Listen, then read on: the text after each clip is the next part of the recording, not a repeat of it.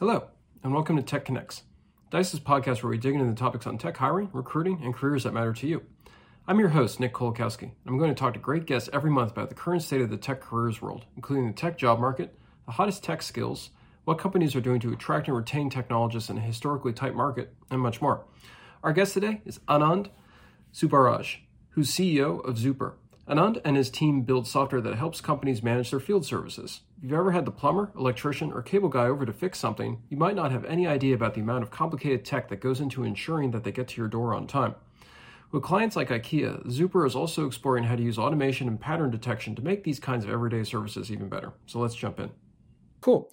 So I wanted to start off by sort of breaking down what Zuper does and then kind of giving the audience a broader view of developing software and services and apps and so on for field technicians because field technicians especially for certain companies are such a massive part of what they do i mean field technicians are literally everywhere um, but a lot of people don't necessarily know kind of how it works on a very tactical level and like kind of the the, the complexity involved so I, I, wanted to dig into that a little bit and sort of your approach to it and involving this this this huge field Absolutely. I'm happy to talk and share all my experience and expertise. Yes. Cool. Um, so yeah, Zuper. When did when did when did the company when when did when was it founded? I mean, how long have you been how long have you been operating for? We are operating for last four years. It was founded in 2016. That was when the brand and company was registered. But in essence, we started operational in 2018. So we mm-hmm. kind of consider 2018 as the moment where you know things started operational and we came into business. From from a software perspective, I mean, you uh, the Zuper you offer the kind of the full suite of things for field technicians. And the thing that I was wondering as I was going through everything that you offer in all these separate industries, whether it's industrial repair, pool maintenance, like pretty much everything, is field technicians from a techno from a technology perspective something that evolves quickly is it one of those fields where things are constantly updated constantly evolving or is it sort of relatively static and a lot of the software is just sort of iterating as opposed to like kind of massive leaps and bounds you might have in other industries? Yeah so i wanted to you know kind of address this in different ways. So things have changed drastically in the last 10 years. Prior to that, field service was considered an industry that did not uplevel and upskill. But in the last 10 years, especially with Uberization of various services, and when I say Uberization, I'm not talking about Uber as a company, but that seamless experience that they introduced and brought in. So, what we have learned is that the consumer expectations have changed drastically in the last decade or so. Now, customer expectations or consumer expectation is at an all time high, with everyone conditioned by the likes of Amazon, Uber, and other, um, you know, all these brands that have evolved that customer experience and the customer journey. Now, every consumer is expecting that kind of experience, whether they are dealing with a ride hailing service or getting their refrigerator serviced and repaired. And that's where the entire perception of service organization has changed drastically. And it required organizations to deal with technology and adopt digitization to help offer that seamless end to end experience to their customers by improving the productivity and efficiency of their workforce. So, yeah, it is an evolving environment, it is a dynamic environment.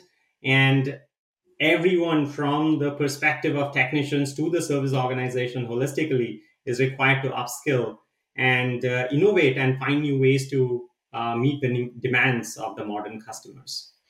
I also imagine for a lot of these service companies as well that as soon as you Uberize something, as soon as you try to create this seamless experience, you're probably also getting a ton of data insight. So therefore, you need data scientists, data analysts. I imagine it becomes uh, essentially these service organizations almost risk becoming big data in a certain way. Is that true? I mean, is it is it? Absolutely, and I have spent a lot of time in data and analytics in my prior experience at Microsoft. And what I, we are identifying is that service organizations are going through a ramp up journey. They want to first master break fixes and dealing with repairs, where when their equipments have issues, their customers would call them they would dispatch a technician or a field engineer to address that particular issue. But that is the first step in the journey. Now, once they have identified and mastered how to handle break fixes, it goes into the realm of predictive and proactive maintenance, where they are collecting all these data, synthesizing and harmonizing the data, gaining actionable insights, and leveraging the insights to perform these predictive actions. But what they really want to go into is what is called outcome based service, where after they have mastered the predictive side of service, they want to offer their product as a service. Just think of a scenario if you have a refrigerator in your house and you get a you know, get some kind of a compliance and commitment from the organization that's going to have four nine SLAs. That in a year it will not break down more than you know two hours in that particular year. And this is what organizations are trying to get to. And this requires organization to build sophisticated systems so that they are able to leverage the data, gain that data for actionable insights, and use that actionable insights to drive those predictive behaviors and outcomes. And that's where Zuper fits in very well to the organization's tech stack because AI and machine learning is embedded right into our platform and architecture. I imagine with this evolution that it also potentially changes the skills and so on that technicians need to know that the technicians themselves are also going on an evolution. But but what is that evolution? I mean, how is it over the last decade, as you said? Uh, where are technicians now? What kind of skills do they need to know versus what they might have needed to know before all this process got underway?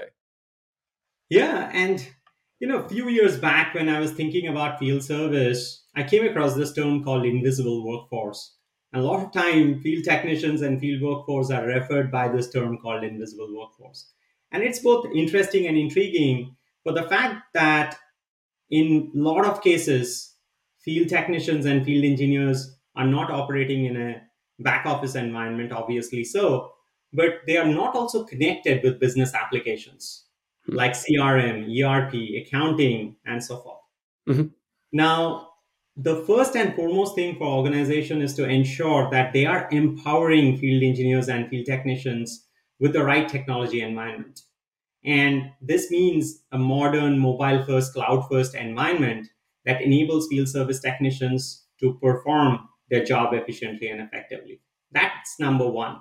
So, from a field service engineers or technicians, it is no longer acceptable that they are not leveraging digital tools for performing their jobs. You know, in the past, they could use archaic processes like a piece of paper to run their business or run their field operations, but now it's no longer uh, just a requirement, but it is a mandate.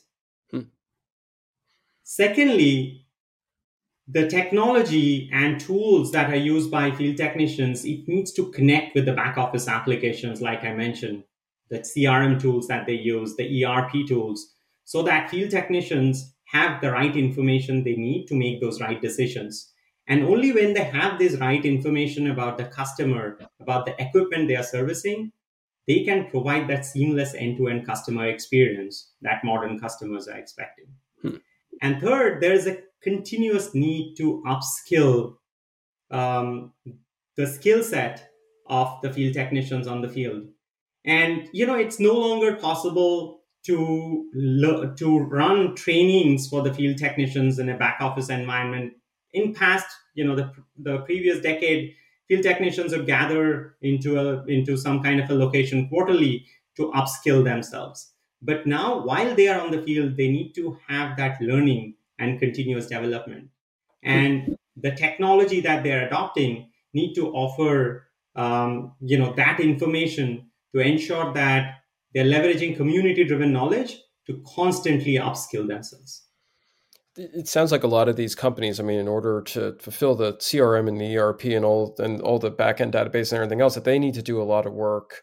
I mean, I, am envisioning a, a technician who's working on something doesn't have the answer to an edge case and then instead of turning to YouTube or something like that, they obviously need to turn to, to their own company databases and so on. But then the company would also need to provide that knowledge. So it just sounds, you know, in terms of taking that piece of paper from back in the day and digitizing it or figuring out the instructions, it just sounds like a lot of work for companies as well to kind of evolve it. Um, And that's where technology like Zuper comes into being, right? Like organizations are adopting uh, technologies like Zuper that have all these smart automations and intelligent automations built in to offer those recommendations to technicians when they have to do certain actions. And this is the most critical aspect of organizations to deal with the complexities of the field environment to ensure that not just the back office users, but the field users have the right information at the right time. Just think of a scenario where field technicians or field engineers are the ambassadors of these service organizations. They're dealing with customers on a day to day basis. They need to know when they are required to upsell other products and services. And they can do that only when they have that right information. They know the history of all the jobs. They are given contextual recommendations to understand what kind of products and services this customer could need, and it could serve them better. That's one thing. And we discussed quite a lot about learning and upskilling. And this learning and upskilling also needs to be context uh, sensitive that if a technician's performance on the job is low, they need to be given that training and knowledge so that they are upskilling themselves and they're not put into a job where they're not performing that very well. So the system is constantly processing the data and automating some of these recommendations to ensure the right information is fed to the right person.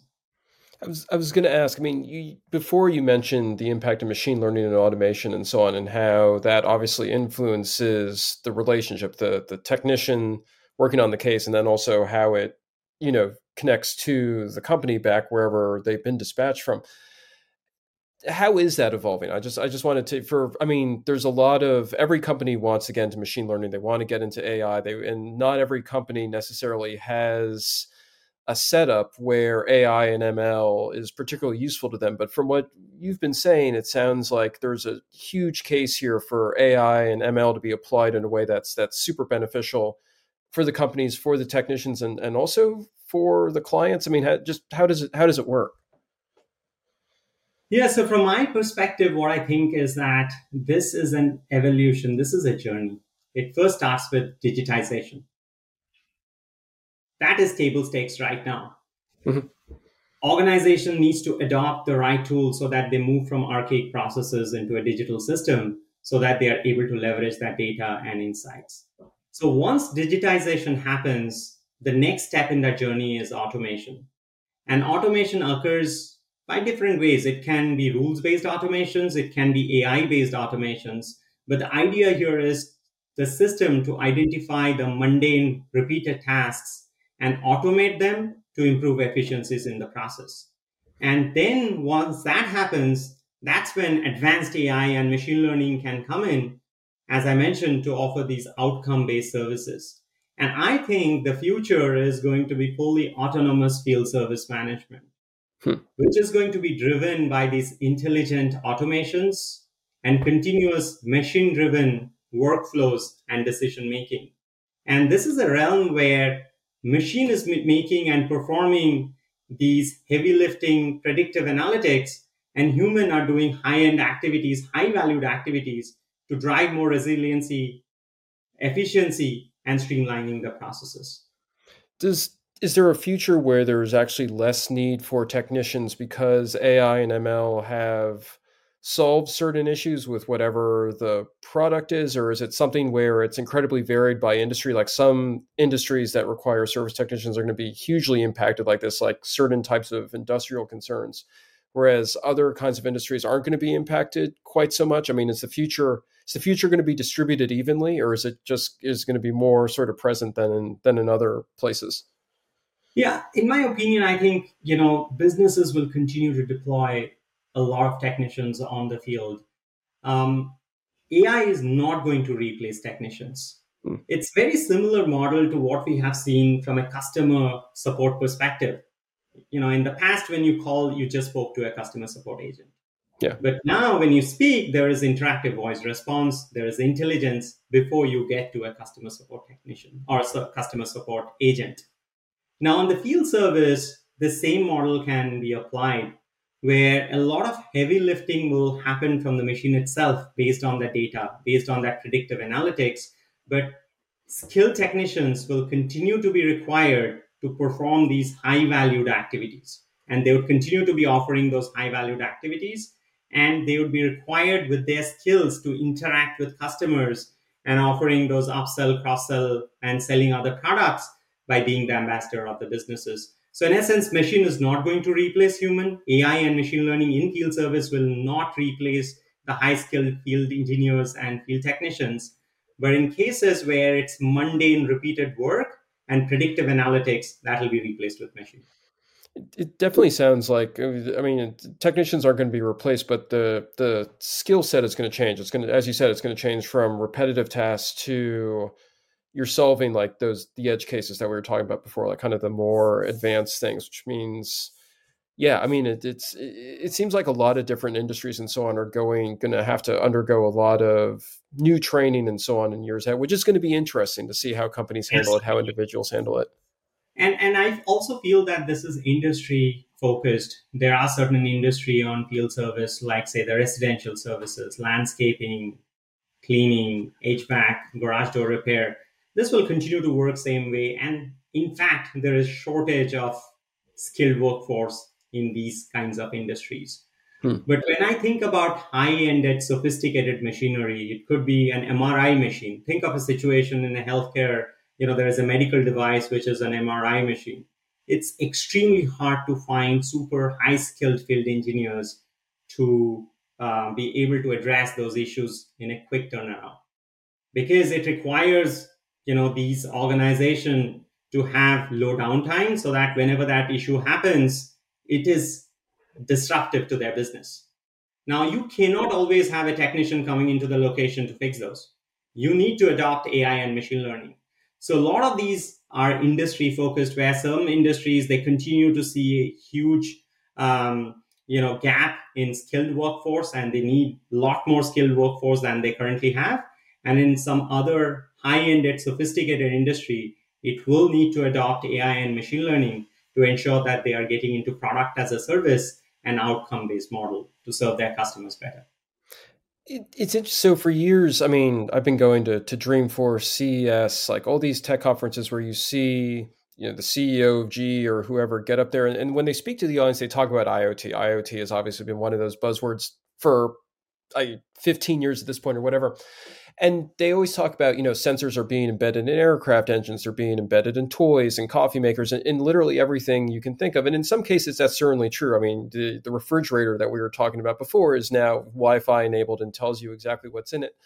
But other, it seems that other, you know, other household products or other machinery so on is not quite moved from that analog to that sort of digital first state for want of a better term are you seeing because because your company has this this broad view of all these industries that require service personnel and, and technicians and so on is iot something that's sort of coming to life or is it still something that companies and industries are aspiring to? I mean are more and more things kind of being studded with sensors that are connecting back and are feeding data or is it something that is, isn't just quite there yet no matter how much hype there is? I it just it, it's something that bothers me because you hear iot all the time but yeah, and see, I've been doing or working on uh, data analytics and IoT space for close to a decade right now. And a decade back, we thought that this is going to be the next big thing, will be adopted widely, and will completely disrupt the way businesses deal with data, insights, and predictive analytics and uh, decision making.